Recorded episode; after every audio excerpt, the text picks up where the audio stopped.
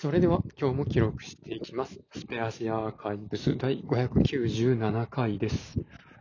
今日は8月17日、時刻は23時半ぐらいです。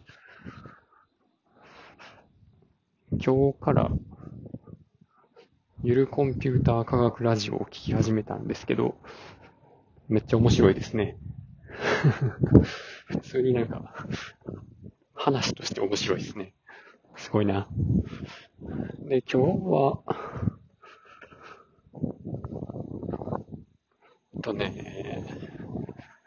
会社に置いてあるデスクトップのコンピューターがですね、何台かあって、ちょっといいグラフィックボードとかを積んで、CAD とかのね、CAD やったり、なんか機械学習とかそういうのさせたりするようで置いてるやつがあるんですけど、停電になってしまうと、そのままブチってシャットダウンされちゃうんですね。で、それがね、せっかく高いお金出して買ったコンピューターなので、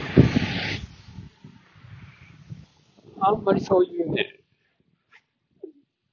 変なダメージを与えたくないんですよね。っていうのがあったので、停電になった時とかでも、ちょっとの間は、電力を供給して、そのままシャットダウンのコマンドを送って、普通にパソコン閉じる時と同じような感じで終了できるような機械として UPS っていうね、無停電電源装置っていう名前のやつがあるんですよ。でね、これを、これはもともとサーバーとかそういうのにはついてるじゃないな。サーバーとかには、必要なやつなんで、買ってるんですけど、それとは別にコンピューター用にね、専用に買おうかなと思ったら、ちょうど20万ぐらいするんですよね。その欲しいぐらいのスペックのやつが。さすがにちょっとなんか、高いな。コンピューター1台40万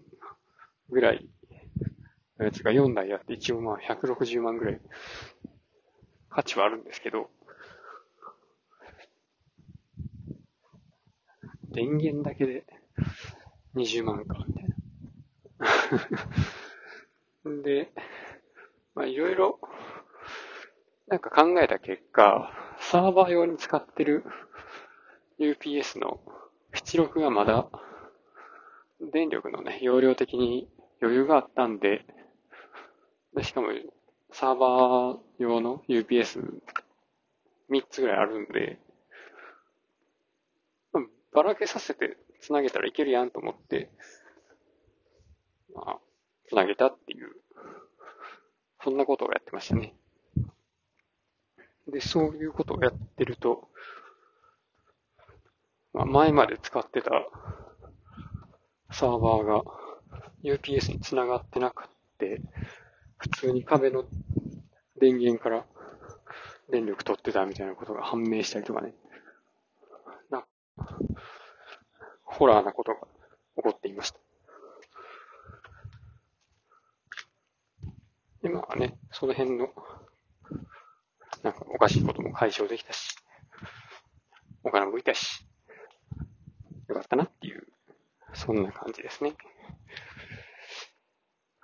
で、あと、一個良くなかったことは、帰りの電車で、なんか電車の、なんかセミが飛んできてめっちゃビビったっていう。それも、また別の人が掴んで、窓から放り投げてくれたんで、なんともなかったんですけど、結構ね、びっくりしましたよね。